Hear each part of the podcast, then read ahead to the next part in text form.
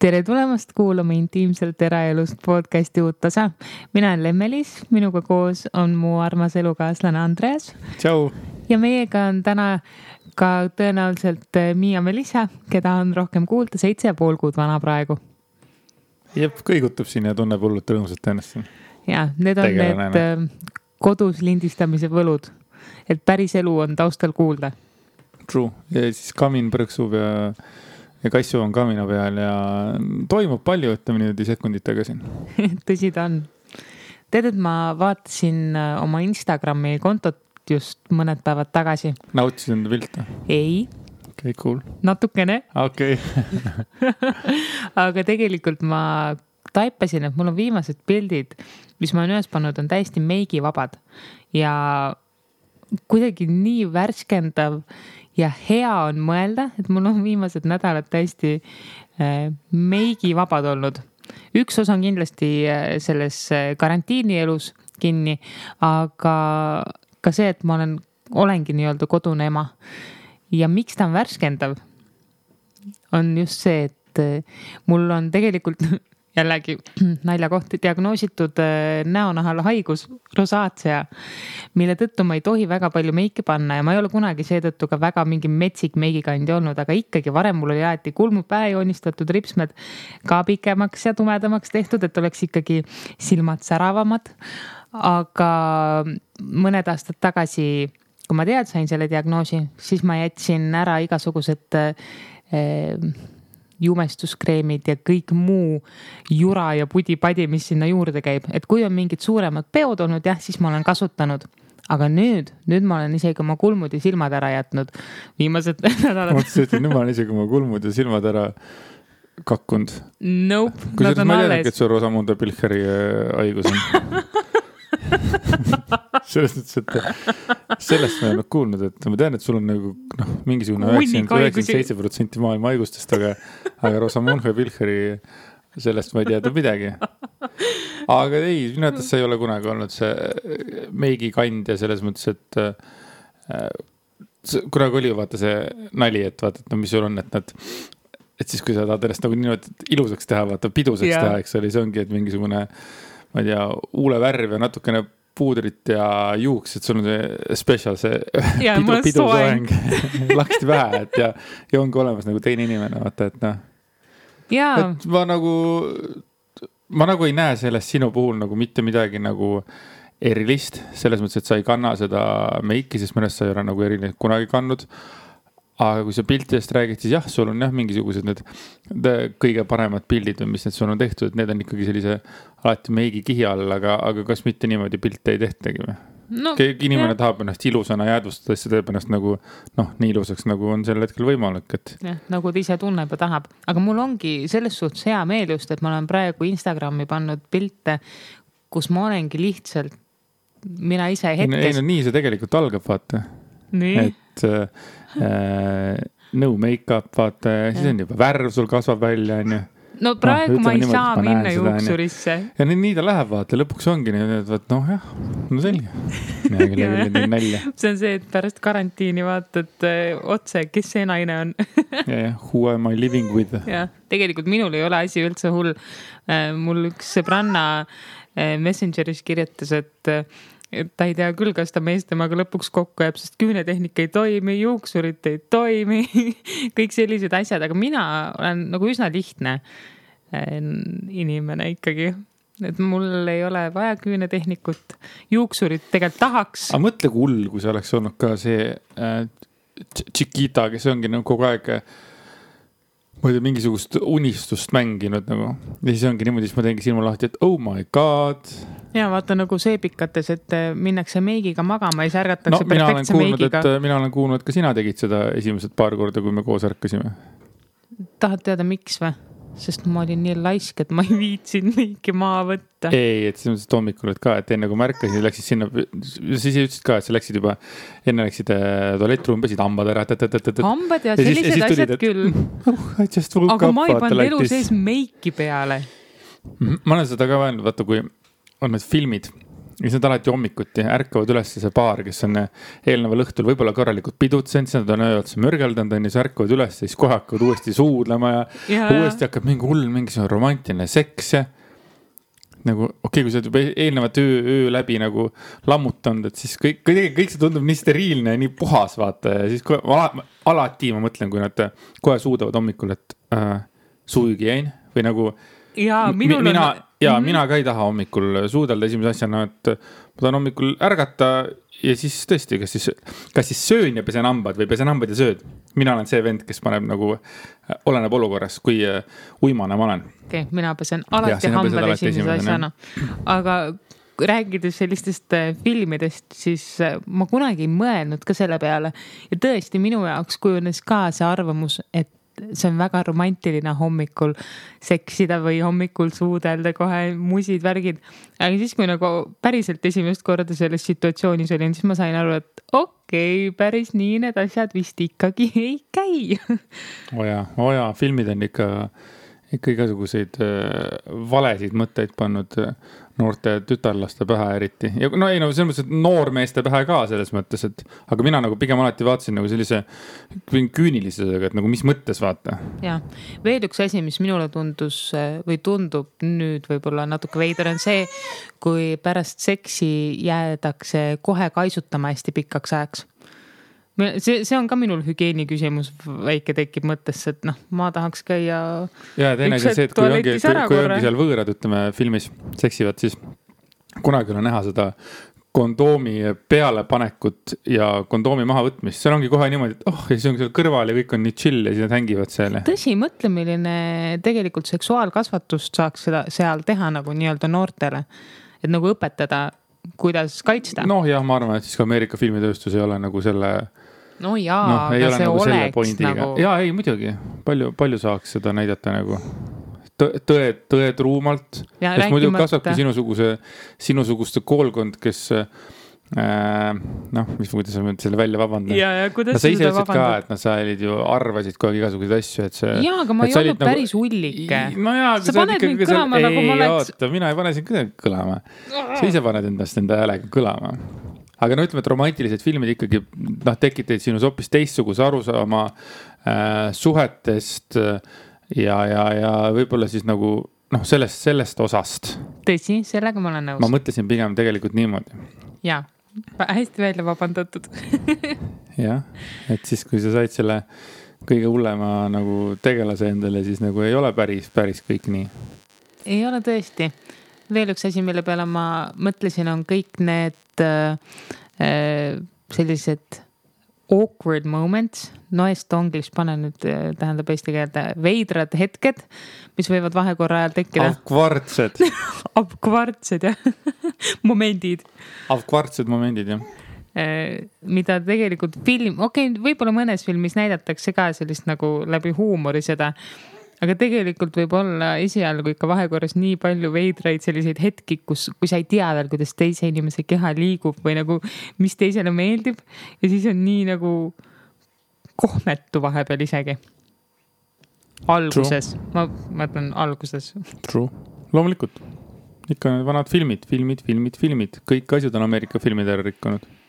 jah noh, vaata on, mida õppida, kust edasi nüüd tuleb ise õppida, edasi minna mm -hmm.. oota, midagi oli selle, aa, me siin tegime Instagrami kontol selle küsitluse. et kuna teie pesete, ei, ei teinud meie, sorry äh, seda tegi mul üks sõbranna tegi oma insta lehel, et kuna teie hambaid pesete ja täpselt tuligi viiskümmend, viiskümmend, et ütleme, no paar tuhat inimest ütles, et enne hommikusööki ja teine siis viiskümmend protsenti ütles siis, et nagu peale hommikusööki. aga meie küsisime omakorda enda kontol seda, et kas te olete kasutanud kunagi äh, oma partneri hambaharja või kellegi hambaharja, eks ole Neil on rahul selle äh, räuskamisega. super numps. ja, ja kuidas seal tulemused tulid? kuula, mu meelest oli ka seal mingisugune enam-vähem fifty-fifty või äkki oli mingi. no ikkagi, ikkagi sinna ütleme, ma ei tea, viiskümmend üheksa, nelikümmend üks või viiskümmend viis, nelikümmend viis, selles mõttes, et ikkagi nagu üsnagi võrdselt, et alguses nagu jooksis nagu päris võrdselt, siis ikkagi, ma isegi ei mäleta, kumb osa võitis. okei okay., mina olen see inimene, kes, mina ei taha teise inimese hambaharja kasutada, ma ei taha, et minu hambaharja kasutataks mina olen selles leeris, kummas leeris sina oled? no mina olen selles leeris, et minu elus on juhtunud olukordasid, kus ma ikkagi ärkan, ütleme kohas, kus mul ei ole oma hambaharja. Ja jah, sa ütlesid mulle, kui me sellest rääkisime, et, et sina oleks pannud lihtsalt hambapastat suhu, eks ole, või siis hõõrunud kasvõi näppu või millega iganes, onju. tulnud selle pealegi ja, ja kui sa ikkagi oledki, ütleme tõesti eelneval päeval jooki pannud ja hommikul ärkad kellegi juures, eks ole, et siis. ja mina olen, olen küll kasutanud esimese hambaharja ja siis ongi nii, et siis on järgmine nagu, nagu osa inimesi, kes ütleb, et jaa, et aga kõik bakterid ja nii edasi, onju. Jah, ma olen nõus, et bakterid muidugi, aga noh, samamoodi suudeldes ja ja igasuguseid muid asju tehes, eks ole, teise kehaga me saame ka baktereid, et selles mõttes, et noh, selles mõttes ma nüüd nagu väga ei põeks selle äh, pooleteist minuti äh, teise inimese hambaharja kasutamisel mis on nagu noh, juhtunud, et ilmselgelt ma ei lähe sinu hambaharja võtma teadlikult, come on, et noh, see on nagu.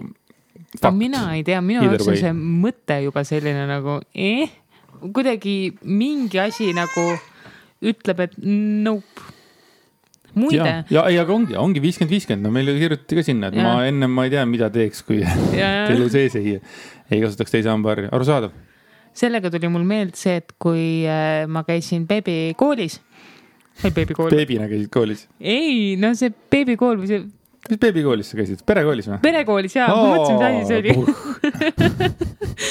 nii, siis. beebikoolis käib Mellu tõsi ehm, siis mina õppisin sealt seda, et äh, lapse lutti ei tohi enda suust läbi tõmmata just sellepärast, et bakterid et lapse, lapse suhu ei satuks sinu suus olevad bakterid. jah, aga ma, ma ei tahaks kuidagi võrrelda mingisugust äh, ühepäevast või, ja, ja, ja, ühe meelde. päeva, ühekuune beebi, eks ole, või siis ütleme, kolmekümne aastane täiskasvanud inimene, et noh noh, see bakter jõuab meieni no, igatpidi igalt poolt kogu aeg, eks ole, et noh, selles mõttes, aga taaskord ma kordan, see on täiesti normaalne minu arvates, et ongi niimoodi, et see, kellele see on okei okay ja see, kellel ei ole.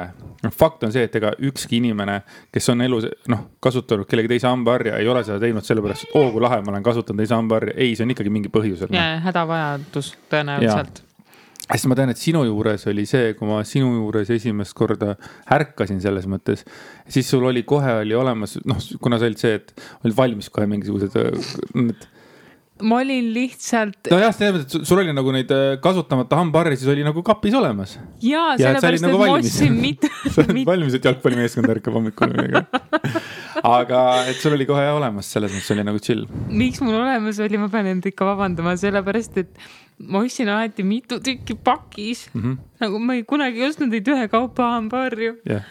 No. aga, aga see ja, on ka hea variant, et ma olen valmis jalgpallimeeskonnaks. jah, et igatahes äh, selles mõttes läks äh, sinu juures hästi, ei pidanud kasutama sinu hambaharja. ja, kuule, aga rääkides sellistest äh,. hambaharjadest. ja veidratest võib-olla momentidest, siis äh, kas sina oled ka kuulnud sellest, et osadele meesterahvastele ei meeldi see, kui äh,, kui perre sünnib, on ju laps, et siis väike beebi magaks nende voodis. sain ma, ütlesin ma nüüd õigesti? jah ma olen küll, ma kuulasin ükskord sinu ja sinu ühe sõbranna omavahelist jutuajamist. hängisite siis nagu meie juures Alasi tänaval veel ja siis sõbranna ka oli vist rasedaks jäänud alles ja siis oli ka, et teema, et äh, kuidas oli, oligi see, et äh, Mellu vist magab voodis vahepeal ja siis nagu, et, noh, siis tema siis see boyfriend siis ütles, et ei, et umbes, et, et meie laps ei hakka elu sees magama, on ju, meie voodis Mm, ja siis ma mõtlesin, et no okei okay,, cool, et no igal inimesel oma arvamus, aga äh, minu point on selles, et äh, olles ainult seitse kuud olnud siiski lapsevanem, minu arust see on nagu puhas rõõm, kui laps magab meie voodis. kas see on kuidagi sinu jaoks suhet hävitav? Ma arvan, et see on, see võib olla nagu põhjus, miks mõned meesterahvad ei taha ma mõtlen selle peale, ah, järgmine asi, mis nagu filmidest võib-olla äh, tuleb veel välja, et ütleme, et, et ongi seksiks, ongi aeg alati enne magama minekut jaa. ma ei tea, kui filmist või kuskilt ta tuleb, tiksub peale, eks ole, et äh, ei ole näiteks mina ei ole üldse see inimene, kes oleks nagu kunagi oma elu jooksul väga enne magama minekut tahtnud seksida. et äh, nagu ma ei tea, õhtu hakul või päeval või, või mis iganes ajal, aga et nagu kui ma lähen magama, ma lähen voodisse, siis ma nagu lähen nagu sinna magama mm. -hmm. aga, aga ma ei tea ja siis ongi niimoodi, et kui see beebi on voodis, siis nagu beebi voodis. no chill, esiteks sul on palju lihtsam äh, rinda anda. noh, kui öösel, kui sa ei pea teda edasi-tagasi tõstma, onju teiseks, arust jumala tore, kui väikene tegelane järsku siin torkab jalaga selga või midagi taolist, et minu arust see on nagu numps. aga, aga mõnikord juhtub see, et, kui ta seal magab, noh, meie keskel oled pannud näiteks ja ma olen seljaga olnud, siis ma nagu keeran noh, et siis ma ei tea, et beebi on äh, selja taga. aga sa ikkagi peale ei ole keeranud, paljudel värsketel emadel mm -hmm. on see hirm, hirm peale keerata. aga mina sain suht kohe alguses aru, et tegelikult see mingisugune sisetunne nagu ei lase ikka vehkida täiel rinnal. Mellul on vist oma arvamus sellest. tal on oma arvamus. räägi uuesti, Mellu, mis sa ütlesid nägu nalja täis. jah, Mellu tahab ka kaasa rääkida. ja. ja me räägime sinust juba.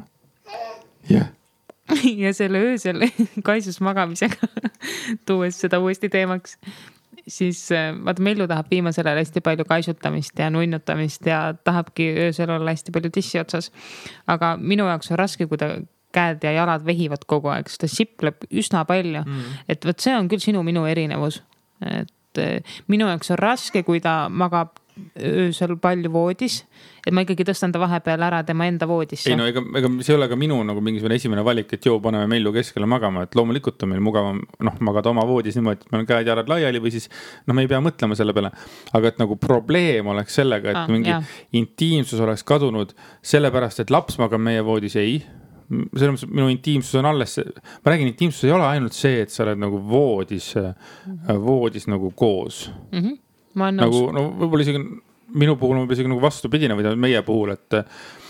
et äh, kuna sina ei ole noh, öösel kaisutaja. ja mul on päris tugev kiiks on see vist. jah, sa ei ole öösel kaisutaja, sul on nagu oma, oma mingit ruumi või ega põhimõtteliselt ka, et mina võin ka ju enne tudule minekut nagu olla kaisus, aga põhimõtteliselt ma tahan ka ikkagi magada, kas siis nagu kõhuli kuidagi või siis oma vasaku külje peal, eks ole, et see no see, see, see, see on, see on jah meie asi, et võib-olla teistel ongi, võib-olla ongi teistel ongi see intiimsuse, intiimsus seotud võib-olla ongi selle, ma ei tea, ööunele minemise või siis selle ööga. öö ongi ainukene koht, kus koos sa või see ongi mingisugune lapserajakas on ees, on ju no jällegi sõltub situatsioonist. sõltub situatsioonist ja, ja taaskord noh, point on selles, et ainult seitse kuud olen ma isa olnud, võib-olla ma räägin juba mingisuguse, ma ei tea, aasta aja pärast hoopis teist juttu, kus ta nagu ronibki voodisse. ja noh, ongi ja. nagu selles mõttes nagu pain in ass vaata, et noh et me oleme ka jõudnud sinna situatsiooni, et äh, noh, let, let us be. vaata, me käisime siin külas üks päev ja seal oli ka, ütles, et äh, Mis naine ütles, et no ma ei hakka siin nimesid ütlema. ei, ma mõtlen, millal see pidi olema enne karantiini. okei okay, no,, räägi edasi, vabandust, räägi edasi. et äh, ütles ka, et äh,, et öösiti nagu pisikene poja tuleb, ronib voodisse ja siis nagu mees peab minema nagu teise tuppa diivani peale, no kuna voodi ei ole nii suur noh, et, et mahuks ära kõik kolmekesi sinna. et see on see võib-olla niisugune natukene raskem juhus, noh, minu jaoks, et, et ilmselgelt ma ei tahaks nagu teise tuppa minna, õnneks meie voodi on nii lai, et ma ei pea teise tuppa minema. ja ma nagu üldse sinna teises toas magamisesse väga ei usu, ainult võib-olla see, kui nagu meil oli vaata, et kui, kui beebi sündis peale seda, kui ütleme, tõesti mingi suurem pidu oli kuskil, eks ole, ja saab natuke rohkem äh, mingit napsu võetud, siis teises toas magada, et see on nagu noh, teadlik valik, aga mitte sellepärast, et. ta oli vist mingi kaks korda vist. kaks korda oli jah? oli, on jah. aga mina ka ei taha, et sa oleksid teises toas. minu enda jaoks, mul on palju toredam, kui sa oled eh, meie lähedal et.... Lä-, lä-, lähedal, lähedal jah, nii on aga üks asi, üks teema veel, mis ma olen kuulnud, et võib-olla meestel ei ole nii mugav ja tegelikult ma olen näinud seda, olen ma sinu peal näinud äkki oskad selgitada, mis värk on sellega, et nagu väga äh, lapse peput ei taheta pesta, kui see on kakanev või nagu mingid hügieenitoimingud on pigem selline, et lemme, tule appi jaa selles mõttes e-, e-, esialgne entusiasm on kadunud, et oo, nüüd ma hakkan hullult lemmega koos või tähendab, hullult hakkan nüüd beebit muudkui aega pesema ja. et ikkagi jah no sa oled sa, saates ka rääkinud, et see on kuidagi sinu peal läinud. ma ei tea, see on jah kuidagi ebamugav teise, ma ei tea. aga hügieenitoimingud, kas see on, võib olla mingi sa mõtled ebakindlus? hügieenitoimingud, see, kus sa silmasid puhastad ja mingit Jaa, kreemi paned või jaa, midagi või? nii raske vastata sellele küsimusele. ma ei tea ise ka, miks. midagi lihtsalt tõrgub, sest lihtsam on, ei, kui ei mina ole, ära ei, teen. see ei olegi nagu tõrkumine, mul ongi nagu lihtsam, kui sina seda teed või nagu parem, et mul mingid asjad on nagu see, et ma ei tea täpselt, mida sa, mida sa täpselt tahad, kui meil oli kunagi mingisugune mingi rash kuskil, mingisugune põlveõndletus või midagi, et siis ma ei teadnud täpselt, jah nojah, ma ei teadnud täpselt näiteks mida ja kuidas ja kui palju ja siis ma iga kord küsisin, ma mõned korrad tegin seda, et ikkagi kui palju ja mida ja kuidas ja. jah, võib-olla ma tunnen ennast nagu ebakindlalt selle tegevuse juures. See on täiesti ma arusaadav. arvan, ma tegelikult. sest mähkude vahetamine ei ole minu jaoks probleem. jah, võib-olla see, ütleme tõesti, kui ta on üleni ennast täis kakanud. kae, kaela, kaela on ennast täis lasknud, et siis on nagu. jah, siis see ei ole võib-olla kõige cool im. siis on küll niimoodi, et lükkan kergelt nagu noh, endast nagu kaugemale vaata, sina võtad nagu põhimõtteliselt enda vastu ja viite sinna vannituppa, siis mina, mina olen nüüd poole Meetri kaugusel, eks ole, et jaa, jaa, raske vastata sulle, sest ma ei tea vastuseid. ma tahan. aga ei, teise inimese selles mõttes see filthy, filthy jah, ei ole võib-olla minu lemmikkäside puhastada tõesti. ja no arvestame sellega, et sina oled siiski, esiteks sa oled naine. see on, see, ma arvan, et see ei ole, see ei ole seksistlik, aga, aga naistel on see mingisugune noh, see, see emaduse värk on juba natukene kaasa antud, noh, enamustel siiski, eks ole ja teiseks ärgem siiski unustage ära, et sa töötad öö, õena. noh, et mis tähendab, et sina oled näinud oma elus nii palju, ma arvan, et öö, verd, uriini ja, ja, ja kehavedelikke. ekskrementi, et nice. sinu jaoks on see nagu noh, part of the job. aga minu Jah. kõik need asjad on ainult minu omad olnud alati, et, et see teema, noh, jah, see teema ei ole minu jaoks nagu selles mõttes nagu meeldiv teema mm. -hmm. Kehavedelikud ja üleüldse kogu see stahv. täiesti arusaadav, aga siiski ma loodan, et sa tulevikus julged rohkem, sest võib tekkida üks hetk aegu, kus mina lihtsalt ei saa mingeid asju teha. ja siis äh, sa oskad ka ja tunned end juba siis nagu äh, natuke julgemalt. Mm. ma arvasin, et tegelikult ma juba praegu tunnen ennast nagu palju-palju kindlamalt, kui ma praegu tunnen, et see on, ei lähe päris nii eh, kiiresti need asjad võib-olla, kui alguses tundus esimese paari nädalaga oh,, fa-fa, lebo, saab hakkama. jah, mõni asi vajab kauem aega, aga siin tuli mul meelde, et ma vaatasin Netflixis sellist seriaali nagu Babies, dokumentaal ja see on, mulle väga meeldis see. rääkisid mulle sellest mingisugune kaheksateist aastat tagasi, aga okei okay,, räägi nüüd jah.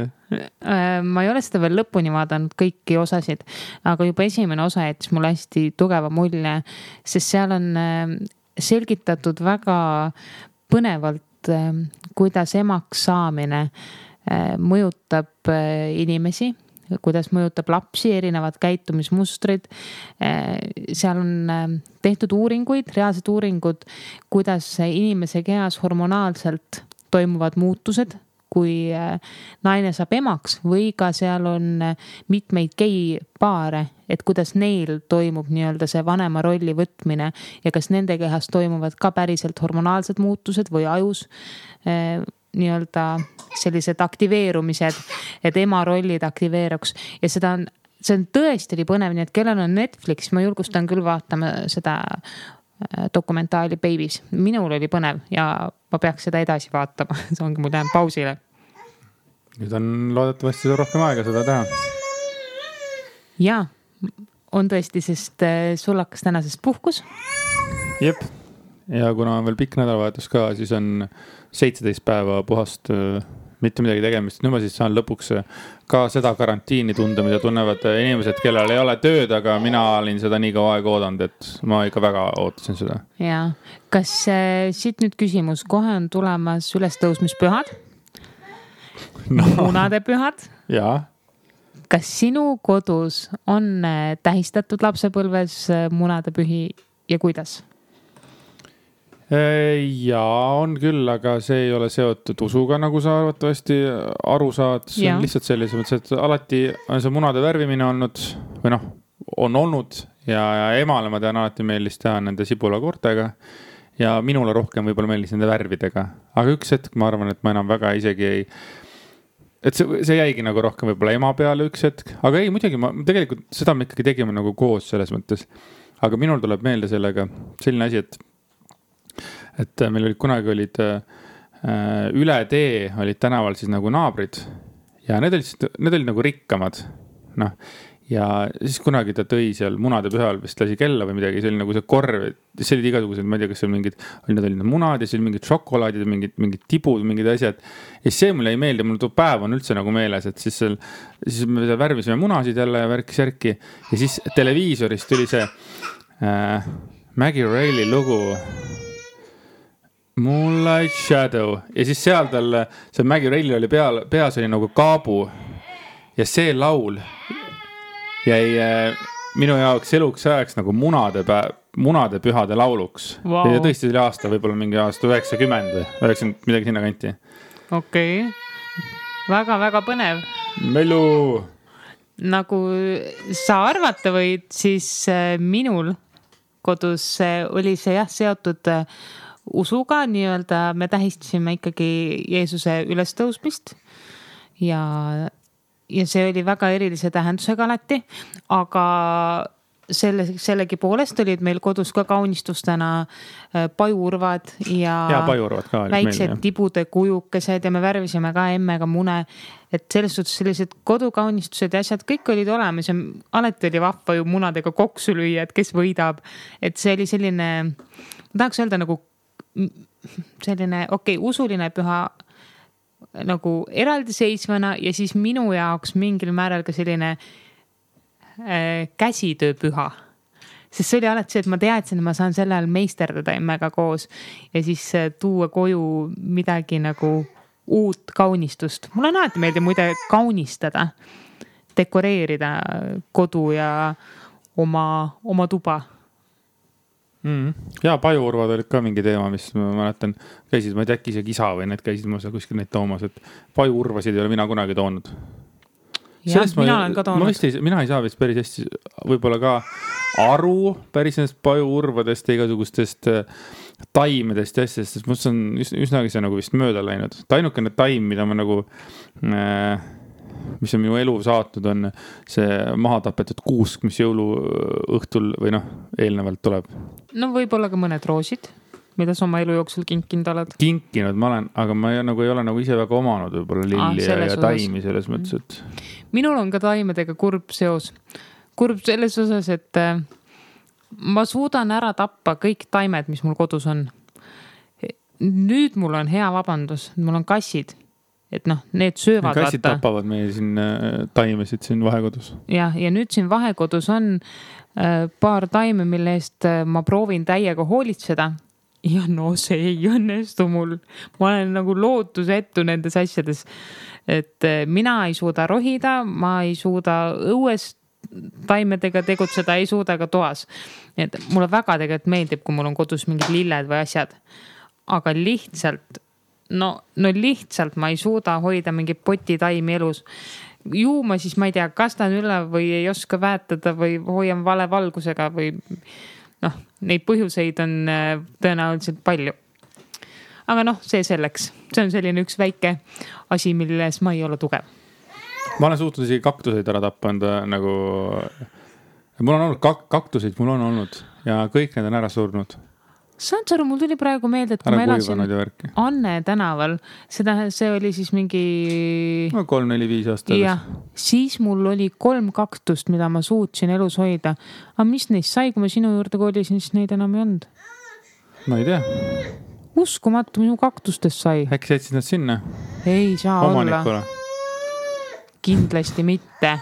tundub, et Mellul on täna päris palju öelda jess. sul oli mingisuguseid munadepehade sööke ka või mingi paša või viitja või valeri või midagi ma ei tea, mis see paša tuleb mul meelde. äkki paasapühad või? ma, ma tean, ma ei no. tõmbas suu kinni. ma ei tea, ma tahtsin öelda ma ei tea, ma ei tea, mis ma kokutama hakkasin. oli mingit toitu või? Äh, ma ei mäleta küll, kas me see aasta keedame mune või? No keetame võime nüüd aga värvida on meil millegagi värvida? sest ma tegin küll täna suure poeretke, aga. sibulat ei ole siin ei vahekodus ei ole meil värve, ei, ühesõnaga ei värvi see aasta. aga muid, kuule, me ei, okei okay., noh, meil tuleb tegelikult ju sellised kaks pool nädalat, kui sul nüüd on puhkus, üks mm Mhm. -hmm. huvitav toitumise periood mm.. me sööme ainult pitsat ja sefiiri või? Mm, ära räägi sefiir. Oh, mul on sefiir ja kust see idee tuli alguse sai? rääkides üldse ideest rahvale, siis ma tahaks öelda, rahvas ütleb jaa. okei. ma, Andy pakkus huupi välja, et järgmise kahe nädala jooksul ta võib mulle teha ähm, kolm korda päevas süüa äh,, jälgida kaloraaži, sest ma olen siin hädaldanud korralikult äh, oma kaalu pärast. ja ju siis tal sai kõrini, on nii või? ma ei tea, kui kõrini mul sai, aga see tundus nagu siukene nagu tore siukene vahe, vahekatt või kuidas seda nagu niimoodi hästi nimetada, et lihtsalt korra natuke jälgida nüüd kaks pool nädalat, mida me täpsemalt sööme palju me täpsemalt sööme, et ilmselgelt, kui ma nagu süüa tegema hakkan ja neid noh, ütleme neli-viis korda päevas meile nagu süüa annan, noh ilmselgelt me teeme ainult häid toite, et ma ei ole seda, seda usku, et toit peab olema maitsetu ja, ja liha peab olema keedetud ja nii edasi, ei, lihtsalt ma hoian kaloraaži nagu paigas. ja vahekorra seal selle kaloraaži. see on hästi suur väljakutse mulle, muide. ma olen alati öelnud Challenge, ja ma olen alati öelnud, et oo, et kui mul oleks oma privaatne kokk, et oh, siis mul läheks küll kaal kergemini alla. mine kukele, nüüd on see asi käes, mul ongi nagu päriselt inimene, kes on nõus mulle tegema mitu korda päevas süüa täpse portsu ette. ja mul on tegelikult väga raske seda nii-öelda oma valikuvõimalust käest ära anda. ma olen olnud äh, mul on toitumisega üldse selline keeruline ajalugu ja üks päev ma siin mõtlesin ka, et äh, huvitav, kui palju on üldse inimesi tänapäeval maailmas, kes ei ole kokku puutunud mingisuguse toitumishäirega. ma arvan, et kõik on mingil eluperioodil, isegi need, kes seda ei tunnista, neil on ikkagi mingitel hetkedel olnud mingisugused, mingisugused häired. jah, ma arvan ka, minu puhul ma siis lähen natuke minevikku ja räägin pikema loo. Lapsepõlvest peale mul on olnud alati väga hea isu. Vellu. Vellu räägib kaasa vahvalt ja. mulle meeldib toit, ma ei ole olnud väga valiv. toit on olnud lohutus minu jaoks. kui mina lähen stressi, siis ma söön. kui ma olen õnnelik, siis ma söön. kui ma olen kurb, siis ma söön. selline jama värk, tead. aga mul ei olnud äh, pubekaeas kunagi mingit probleemi toitumisega otseselt enda arust. kui ma läksin ülikooli, siis mul tõusis kaal hästi kiiresti. ja ma läksin äh, maksimumini sada kaks kilo. see oli siis äkki kaks tuhat kümme aastal, olin ma siis oma maksimumis sada kaks kilo. ma ei näinud ennast suurena vähemalt mitte nii suurena, kui pärast pildid näitasid, ma teadsin, et ma kaalun palju, aga noh, ma ei tegelenud tollal spordiga ka ja ma ei teadnud midagi toitumisest, aga siis äh, aastal kaks tuhat üksteist ma siis hakkasin rohkem trenni tegema ja, ja natuke teadlikumalt lihtsalt toituma kodus. Ja ma suutsin võtta alla. Aga sel perioodil, kui ma hakkasin trennides käima ja tutvusin paljude eh, inimestega, kes tegelesid eh, süvitsi treeningutega, siis ma nagu järjest rohkem kuulsin toitumishäiretest ja mingi hetk ma ise läksin ka sinna, et ma proovisin omal eh, sõrmed kurku toppida. sest eh, tegelikult, mis minu põhiprobleem on olnud alati, on see, et ma olen see nii-öelda binge eater ehk siis, kui mul on, tuleb nii-öelda see vajadus või emotsionaalne hoog peale, siis ma võin toppida kogu külmkapi endale suust sisse. ja ma ei tunneta ära, millal mul on see piir, et mul on nagu kõht täis, ma lihtsalt võin süüa, süüa, süüa. aga enamasti ma ei, tähendab mina ei topi näppe kurku, ma olen elu jooksul mõned korrad proovinud seda aga see ei olnud minu jaoks mitte mingisugune nagu selline teema, et ma oleks tahtnud seda nagu jätkata, et ma olen lihtsalt söönud tohutu ülesööja olnud. ja seetõttu noh, ma ise tunnen, et viimaste aastate jooksul on seda palju vähemaks jäänud et kusagil seal kaks tuhat üksteist kuni kaks tuhat viisteist oli see selline aktiivsem ehm, periood. kuigi samal ajal ma langetasin muide kaalu, vot see oli huvitav, ma hakkasin vaata trennides käima, aga samas võib-olla see probleemi osa seal intensiivistus. ja, ja ma suutsin kaalust alla võtta, ma olin nendega väga rahul no see hunnik kaloreid, palju sa kulutasid nende trennide peale, sest et peale selle, et sul on söömishäired, siis sa olid tol hetkel olid sa täielik trennisõltlane, mis ei olnud ka nagu okei okay., et noh, sinu treeningkoormus oli ka mingi, ma ei tea, palju sa neid trenne tegid nädalas, eks ole, et noh, ilmselgelt äh, liiga palju ja ma mäletan, et mingi maks oli kunagi see, et ma suutsin kahekümne nelja tunni jooksul käia neljas rühmatreeningus, sest ma lihtsalt niivõrd nautisin seda Äh, aga no tagantjärgi vaadates tundub see küll täiesti nagu hull, et mis mul viga oli. aga ma vabandasin ennast alati sellega välja, et kuna mul on olnud äh, see insult lapsepõlves ja mu vasak kehapool ei saa mingeid elementaarseid harjutusi teha. näiteks ma ei saa hoida planku minu jaoks hüppeliigese otse hoidmine on hästi valulik ja ma pean tohutult nagu olema puhanud ja kontrollima seda, siis ma natuke aega nüüd suudan aga mingeid selliseid asju ma ei saanud teha ja siis minu jaoks oli see hea vabandus, et aga ma ju ei tee trenni sama koormusega kui teised.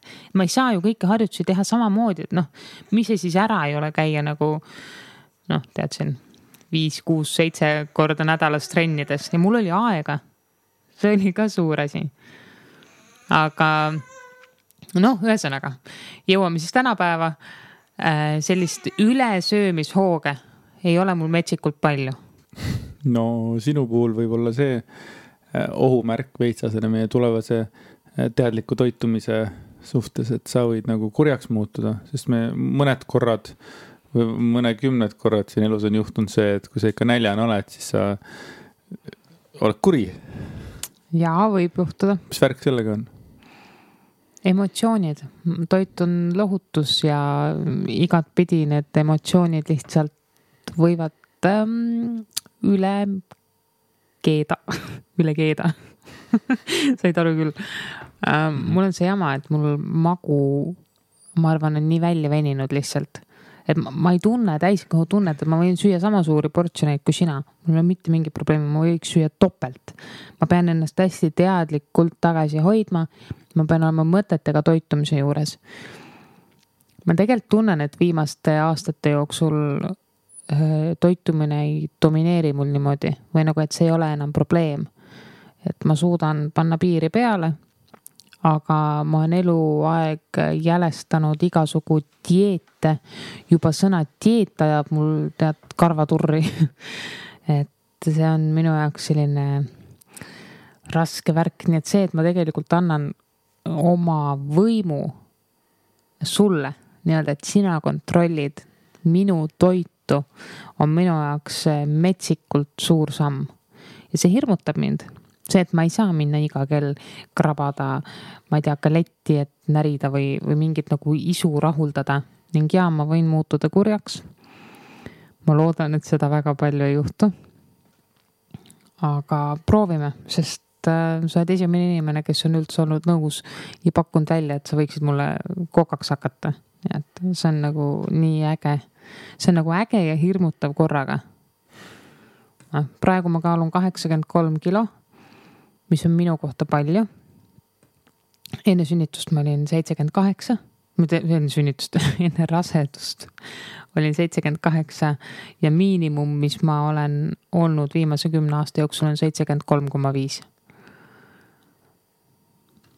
Mhm. kas, äh, mis nagu suhted sinul on toitumishäiretega või kas need on sind kuidagi mõjutanud elu jooksul?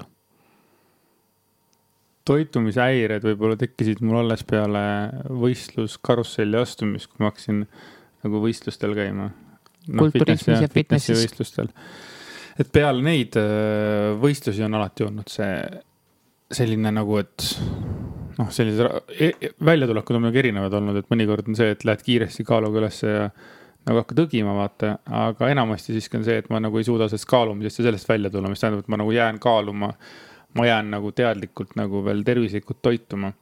ja siis ma suudan seda veel teha peale võistlusi ka päris pikalt ja siis üks hetk tuleb jälle see krahh, mingisugune vaimne või selles mõttes, aga kui ma võtan nagu noh, kuna ajalugu on meil erinev, sest et noh, mina olen olnud kogu aeg hästi peenikene poiss ja ma nagu olin noorena peenikene ja kiitsakas ja ei näinud üldse nagu siukene cool, väga hea välja. et kui ma trenniga nagu tegelema hakkasin, siis nagu noh, mulle meeldib minu füüsis või noh ma hakkasin nägema oma füüsises neid asju, mis mulle meeldivad. ja mul on nagu raske nendest nagu lahti öelda. isegi siis, kui ma nagu ei ole dieedi või noh, jah, teadlikult kaalu alandamise perioodis, siis ma ikkagi tahan nagu hea välja näha, nii et. et sellist põhjust näiteks, et mina läheksin mingit äh, koledalt ülekaaluliseks äh, paksuks vanameheks, äh, seda ma arvan, sul minuga ei ole. kui noh, mingit haigust ei teki, ma arvan, et ei teki mm. -hmm et minu makskaal on sada neli kilo olnud, aga noh, kuna ma olen meeter üheksakümmend kaks pikk, siis see on tegelikult täiesti normaalse inimese kaal. lihtsalt mitte minu jaoks, sest et äh, mul on sihuke vahva asi, et mul on selg hästi kumer. ja. Äh, nõgus, nõgus, alaselg. jah, sorry mm, -hmm. kumer, ma ütlen kogu aeg kumer. mu selg on, äh, alaselg on nõgus, mis tähendab seda, et, et siis, kui natukene midagi tuleb juurde, siis kõhukene nagu mul tuleb ette, aga tegelikult ei tule ette, vaid ta ongi nagu ees, kuna mu selg on nõgus mm. -hmm see on niisugune huvitav tähelepanek, siis ma hakkan nägema, et ahaa, näed, nüüd see on, kõuken on nagu juba ees, siis okei okay,, võib jälle vaadata veits. jah, sinu jaoks äh, on kuidagi see teadlik toitumine olnud äh, hästi, minu arust hästi loomulik. aga sul on just raske tulla välja nii-öelda numbrilistest sellest nagu kaalumisest, enda kaalumisest ja toidu kaalumisest, et sinul on võib-olla selles osas olnud keerulisem. jah jah, ma seda, nagu üritasin ja, natuke kokku võtta. Nii on jah, kahjuks või, või, või õnneks noh, ma räägin, et on olnud perioodi, kus ma nagu jäängi kaaluma ja ma jäängi nagu imeilusasse füüsisse ka peale võistlusi noh. Mm -hmm.. aga alati on ikkagi millegi arvelt, et siis äh, üks hetk see ikkagi tuleb, noh, kaks tuhat seitseteist oli selle koha pealt hästi hea aasta, ma mäletan, et. mäletan kevadeks Pure Elite'iks äh, valmistusin, siis ma sain äh, kõik ideaalselt kätte ära, võistlus oli ära. sa räägid oma jät... füüsisest. jah, ja siis ma nagu jätkasin noh, selle selles mõttes kalorite lugemisega ja ma nagu nautisin seda, siis me juba läksime juba sügisel ju vaata Margate'i maailmameistrivõistlustele ka mm. -hmm. et selles mõttes oli nagu noh, too aasta nagu kuidagi see sobis mulle. aga jah, mõned korrad on küll niimoodi olnud, et ma olen ka valik, valesid valikuid teinud, ka mina olen kuulnud, kuulanud valesid inimesi ja teinud võib-olla ka teadliku kaalu alandamise puhul valesid otsuseid mm. -hmm no, praegu see, mis me siin nüüd sööma hakkame, siin järgmised kaks pool nädalat, ei ole ükski vale valik, see on nagu parim valik, mis saab olla. jah, kõike mõistuse piires. jah, absoluutselt, ma ostsin kõike stuff'i, nii et ära muretse, kõik moosid ja kõik on alles saab olema huvitav periood, ma korra jäin nagu tagasi mõtisklema enda selle nii-öelda keerulise perioodi peale, kus ma tegelikult äh, Äh, kui ma kaks tuhat üksteist aastal nagu sain aru pilte vaadates, et ma olen oluliselt ülekaaluline. ma ei teinud mingisuguseid tohutuid muutusi oma menüüs. ma mäletan peale selle esialgu, et ma jätsin, ma otsustasin, et a la ma ei osta koju leiba ja saia, tollal ma elasin ühikas, nii et ma ei osta ühikasse. vaid et ma söön neid asju siis, kui ma käin kas väljas söömas või kellelgi külas et ma tegelikult ei välistanud ühtegi toiduainet, lihtsalt olid mingid asjad, mida ma enam sinna ühikasse ei ostnud. et see oli võib-olla selline suur samm esialgu. aga kui tagantjärgi hakata mõtlema, ma nagu, ma vist teadvustasin endale, et mul on nii-öelda see binge eating ikkagi sinna kaks tuhat kolmteist, kaks tuhat neliteist aga minu jaoks on praegu ikkagi hämmastav mõelda, et ma suutsin sel ajal nagu kaalu kaotada ma räägin ikkagi see tohutu trenn, mis sa tegid, noh. no jaa, aga. aga jaa, ei, mis mõttes aga jaa, aga mõtle selle peale, palju ühes trennis kaloreid kulutatakse ma ei tea, mitusada, viissada või? no ma, ei tea, ma arvan umbes jah, aga ja ma arvan, et neli trenni ja kujuta ette, sa neli trenni, sa kaotad kaks tuhat kalorit, jah, sa võidki süüa siis mingisugune viis tuhat äh, ja, või noh, mingisugune neli pool tuhat on ju nagu õgida. no aga neid päevi oli ikka väga harva, kus ma tegin neli trenni päevas, lihtsalt nagu lihtsalt mõttelend, aga jaa, noh, muidugi sul on point sees mm. -hmm. issand, mul oli mingi mõte, mida sa, kui sa rääkisid, ma mõtlesin, et ma kohe võtan sellest kinni ja mul ei ole meeles.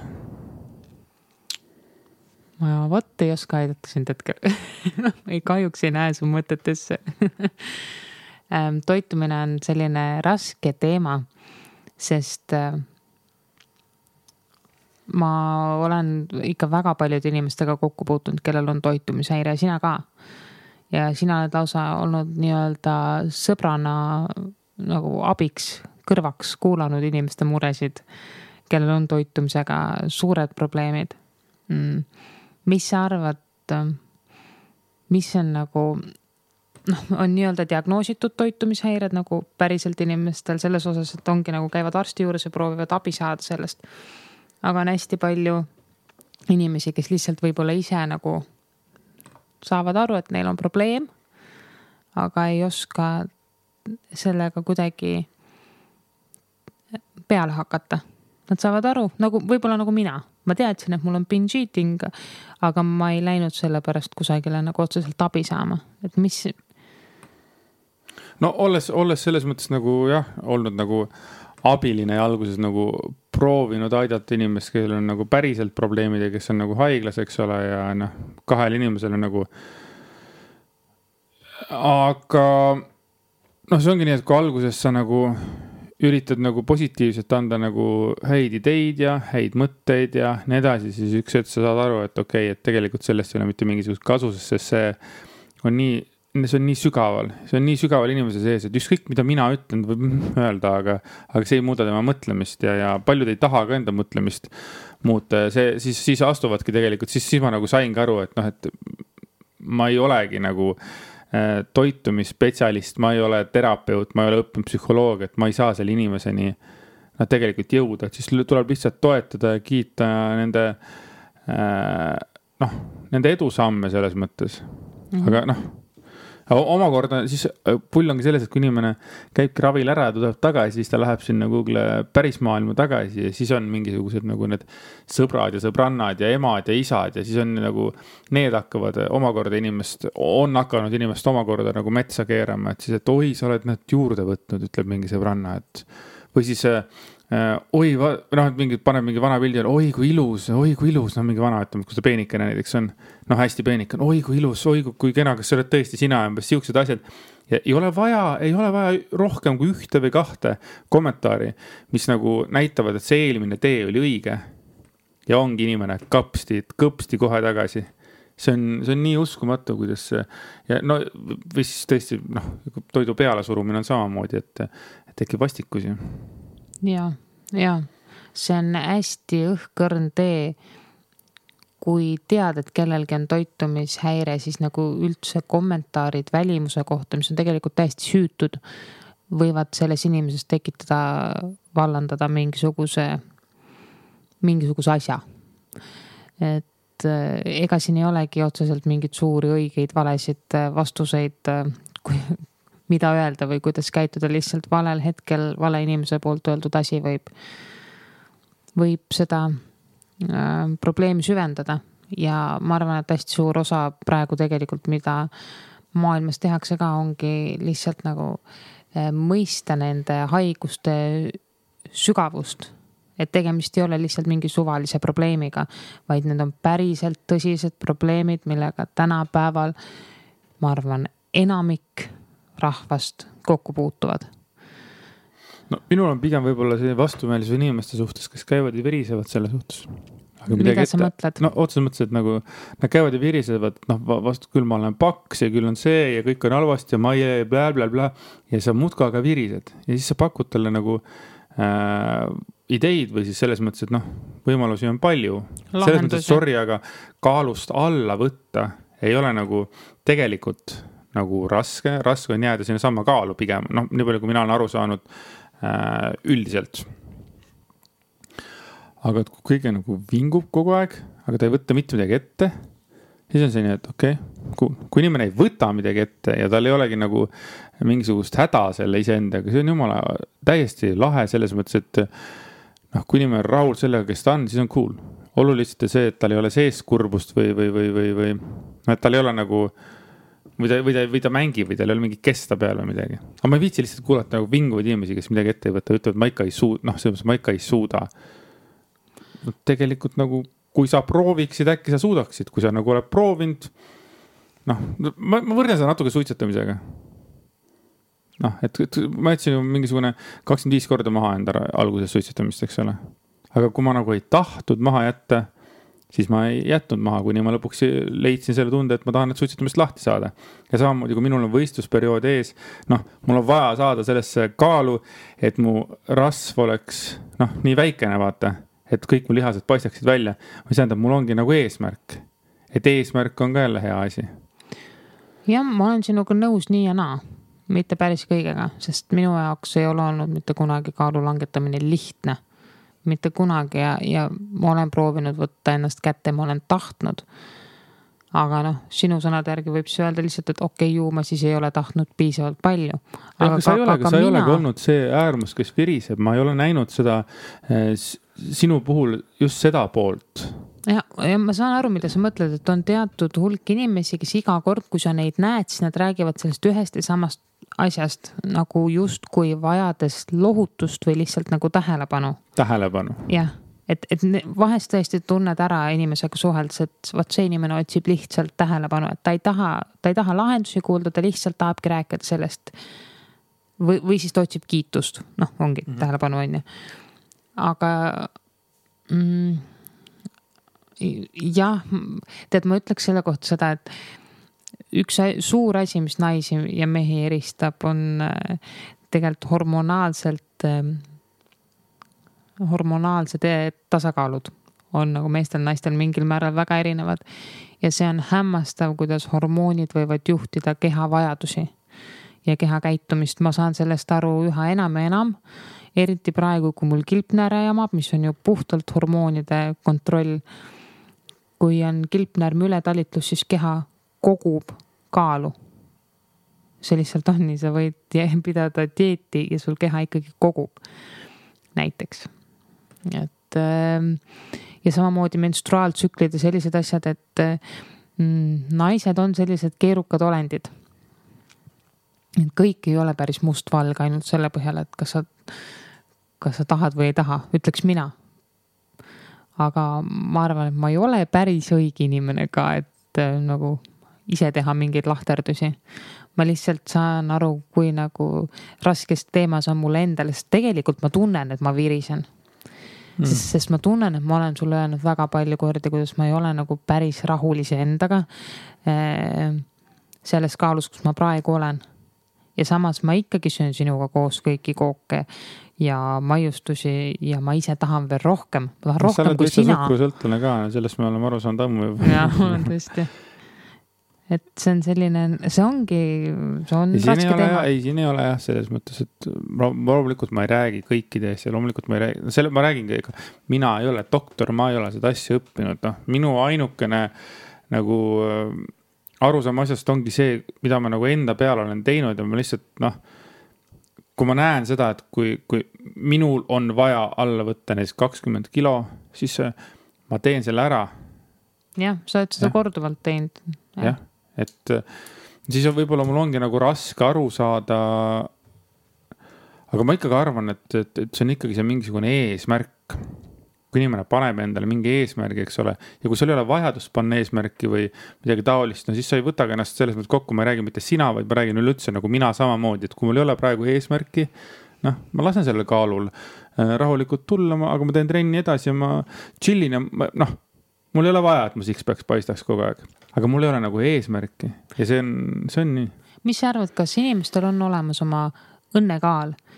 näiteks, et ähm, ma ise kujutan ette, et ma võiksin olla ideaalses vormis, ütleme enda jaoks mingi kuuekümne viie kilosena, aga tegelikult on seitsekümmend kolm minu mingisugune piir, kus mu keha ei taha nii kergelt enam allapoole minna või näiteks. ei taha kergelt allapoole minna ja ei taha, ei taha nagu ka väga selge. palju juurde võtta, et sa sööd nagu mõnusasti ja sul on see mingisugune kindel kaal, jaa et õnne, õnnekaal on olemas.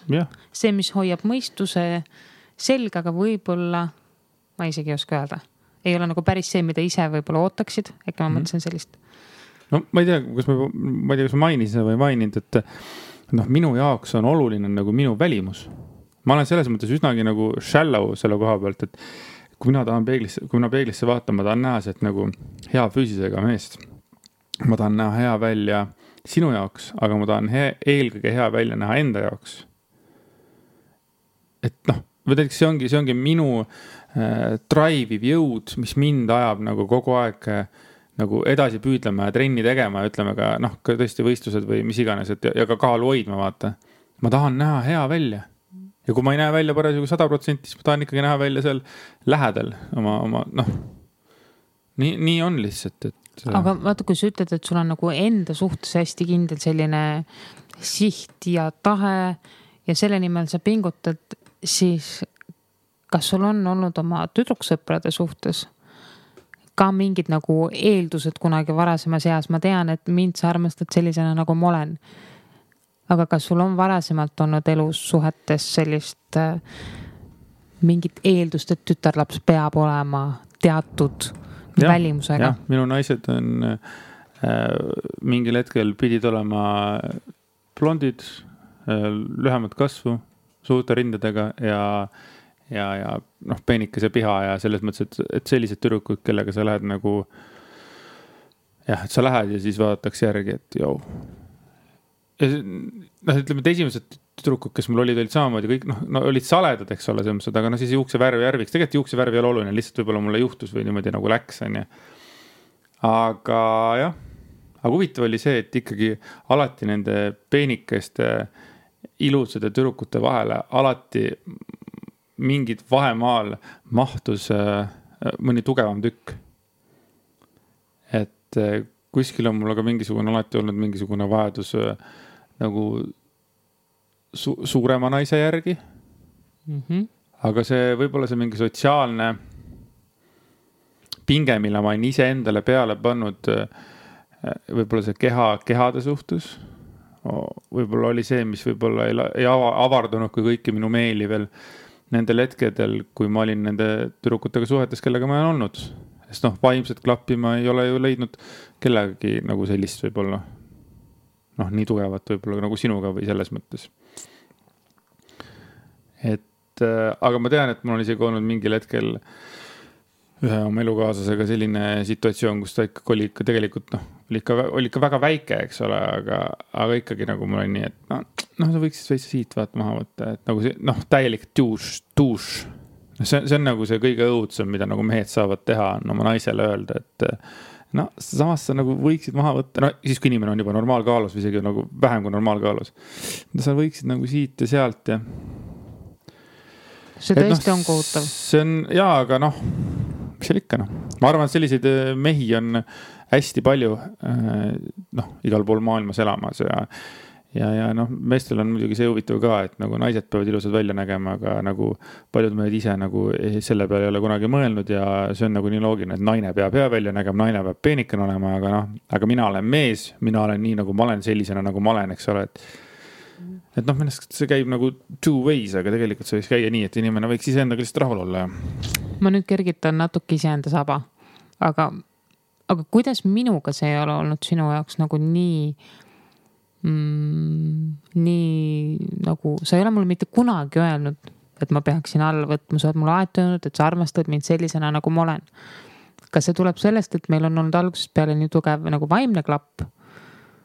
või, või miski muutus sinus juba enne minuga tutvumist?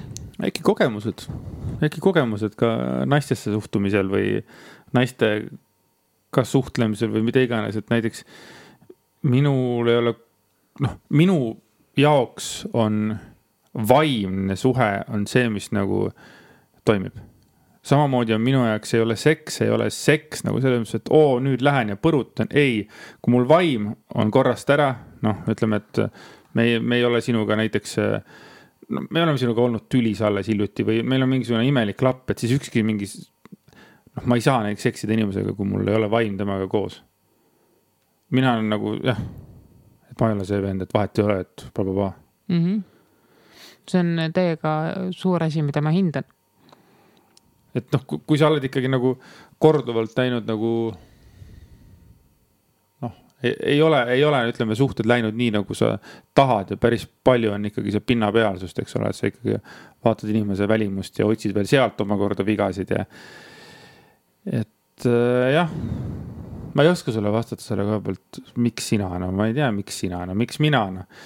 et eks, eks, eks ta olegi niimoodi, et, et kui sa leiad selle, kellega sul on koos hea olla, on ju. no ma arvan, et siis ei olegi nagu rohkem midagi muud vaja et. Äh, jaa väga armas. et muidugi tore oleks, kui see oleks piitspeenikene pommidega on ju, suurte pommidega on ju, aga noh mul tekib alati, viimasel ajal on tekkinud küsimus, et okei okay,, et kui naine on piitspeenikene ja suurte pommidega imeilus, eks ole, et aga. aga mis sa siis ülejäänud kakskümmend kolm tundi ja viiskümmend kaks minutit teed? kui muud ei ole, on ju. kui muud ei ole jah, et. et kui ei ole seda tunnet, et sa oled armastatud, hoolitsetud. noh, ja, ja kõik need ülejäänud asjad, mis nagu suhtes peaks olema kordades olulisemad muide huvitav. aga muidugi ma ei poolda seda, et nagu siin on juhtunud sorry, on juhtunud nii mõnegi paariga, et tõesti, et mees ja naine saavad kokku ära ja siis naisel on, oh, mees on käes ja. ja siis, see oli võib-olla isegi vanasti oli veel suurem asi, et ja siis lihtsalt naised lähevadki niinimetatud paksuks ja. ja, ja, ja, ja lasevad ennast käest ära ja taaskord ma ei räägi sellest, et naine on sünnitanud lapsed või midagi, vaid lihtsalt noh, on naisi, kes lihtsalt ongi nii, et ah fuck it, mul on mees olemas no laiskusest. laiskusest, et, et sellist asja mina nagu ka ei armasta ja see ei ole praegu sulle tuleviku vihje, vaid see oli nagu sihuke väike mõte, et. et see on minu jaoks ka nagu nõme, et, et samas püü, sama püüan ka nagu mina hoida ennast nagu alati atraktiivsena välimuselt, aga muidu nagu hingeliselt toredana, eks ole. ka, et noh. muidu huvitav on see, et ma ei ole kunagi äh, ennast äh, oma mõtetest tohutult maha teinud on naisterahvaid, kelle enesehinnang on hästi-hästi madal ja siis sealt tulevad need toitumishäired ja kõik muud on ju mured.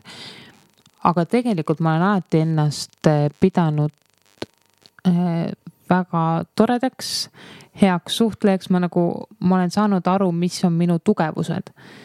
ja kui ma ei ole alati endaga välimuselt rahul, nagu näiteks praegu, siis ma nagu ei tee ennast kui isiksust tegelikult maha sest see väline on ainult kest. ja ma saan aru, et ma ei ole küll sellega praegu rahul.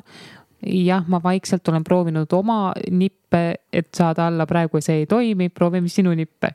et äh, ma nagu, võib-olla see annab ka mul, mulle mingit väärtust juurde, et ma, kui ma panen kleidi selga ja teen ennast korda, siis ma tean, et ma olen äge. ja äkki see on ka see, mis nagu tõmbab sind. noh, mingi enesekindlus selles osas. et ma suudangi lükata pea püsti, öelda, et ma olen täitsa äge tšikk mm. -hmm. aga selle kalorite lugemisega, see on ka jälle mingi kak-, kaht sorti inimesed, ühed ongi need, kes ütlevad, et nemad ei saa, nemad ei taha kaaluda. Nemad noh, et, et, et kalorite lugemine tundub olevat veel raskem kui toitumine. jah toitu suust sisse panna on nagu lihtne, aga kui sa tead nagu, mida täpselt, kui palju sa topid ja sa tead, et sa ei tohi sellest üle minna või ei tohiks minna, võib-olla see, see, et see paneb nagu mingid piirid, see teeb asja raskeks. aga elus meil ongi üldiselt nagu piirid, noh, iga, igal asjal on piirid, meie käitumisel on piirid, meie piirkiirusel on piirid, eks ole, et noh, tegelikult piirid on ju head ja meie suhtel on ka piirid, eks ole, millest me nagu üle hea maitse ei lähe, et selles mõttes on ju ka toitumine noh, et piiri tuleb pidada, pidada nagu nii või naa mm -hmm., noh, võiks pidada, ei tule muidugi, et noh, aga. vaat see ongi, mina arvan, et minu suurim probleem on see, et mu to toit on mulle lohutuseks ja rõõmuks mm -hmm. ja mhm. kõigeks muuks, et see emotsionaalne pool rikub selle ära. kui ma suudaks lihtsalt toituda sellepärast, et mu keha vajab teatud koguses toitaineid, siis ma oleks väga nagu fine endaga. aga, aga ma olen emotsionaalne, see on see jama emotsionaalne sööja mm -hmm.? noh, ma usun, et paljud, paljud relate ivad sinuga nagu hästi tugevasti, et noh, kui nad kuulsid, mida mina ütlesin, et mul, minu jaoks on lihtne kakskümmend kilo maha võtta, siis nagu mind visati sinna raadio, raadioaparatuuri visati mingi, öeldi, et sa oled ikka täielik tõuk ei, aga tore, et on maailmas ka inimesi, kes suudavadki lihtsalt kaalu alla võtta. vaata, eks minu maailm on ka natuke rikutud, et kui sa ikkagi noh, mingil hetkel olin, olin ümbritsetud ainult fitnessistidest, kulturistidest ja bikiini fitnessistidest, on ju mm. -hmm. siis ilmselgelt see maailmapilt muutub hoopis teistsuguseks, kui sa oled seal sees. jah, ma saan väga nagu, hästi sellest nagu täielikult ja siis ma noh, siis ongi niimoodi, et okei okay,, et kui sada võistlejat on, ütleme võistlusel, kõik, kõik me saame sellega hakkama, siis tuleb sihuke tunne, et noh, see ei olegi nagu mitte noh, et see ongi kõigile tehtav lihtsalt, et mis, mis sellest nagu lõpuks saab, et, et, et noh palju keegi kannatab, et ma nägin, et valede treenerite all nagu mõned naised on juba neljandat aastat ilma päevadeta, eks ole, selle dieediga ära rikutud ja nii ja nii edasi, et selles mõttes, et noh. et nad on jõudnud selle võib-olla oma ideaalse füüsiseni, aga nagu in what cause, et mis on, mis on see hind.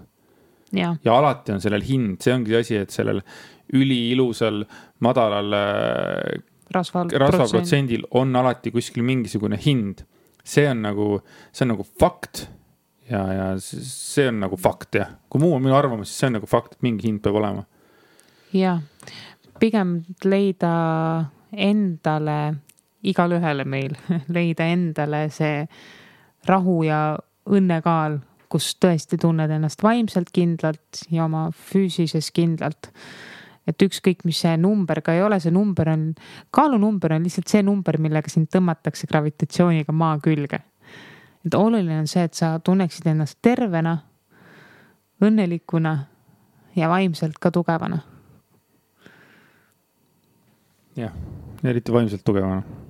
jah, ma arvan, et tõmbame tänaseks otsad kokku hmm nii et. saab tehtud aitäh, et te kuulasite ja kui teil on taaskord oma lugusid, mida jagada meiega, siis me rõõmuga loeme neid.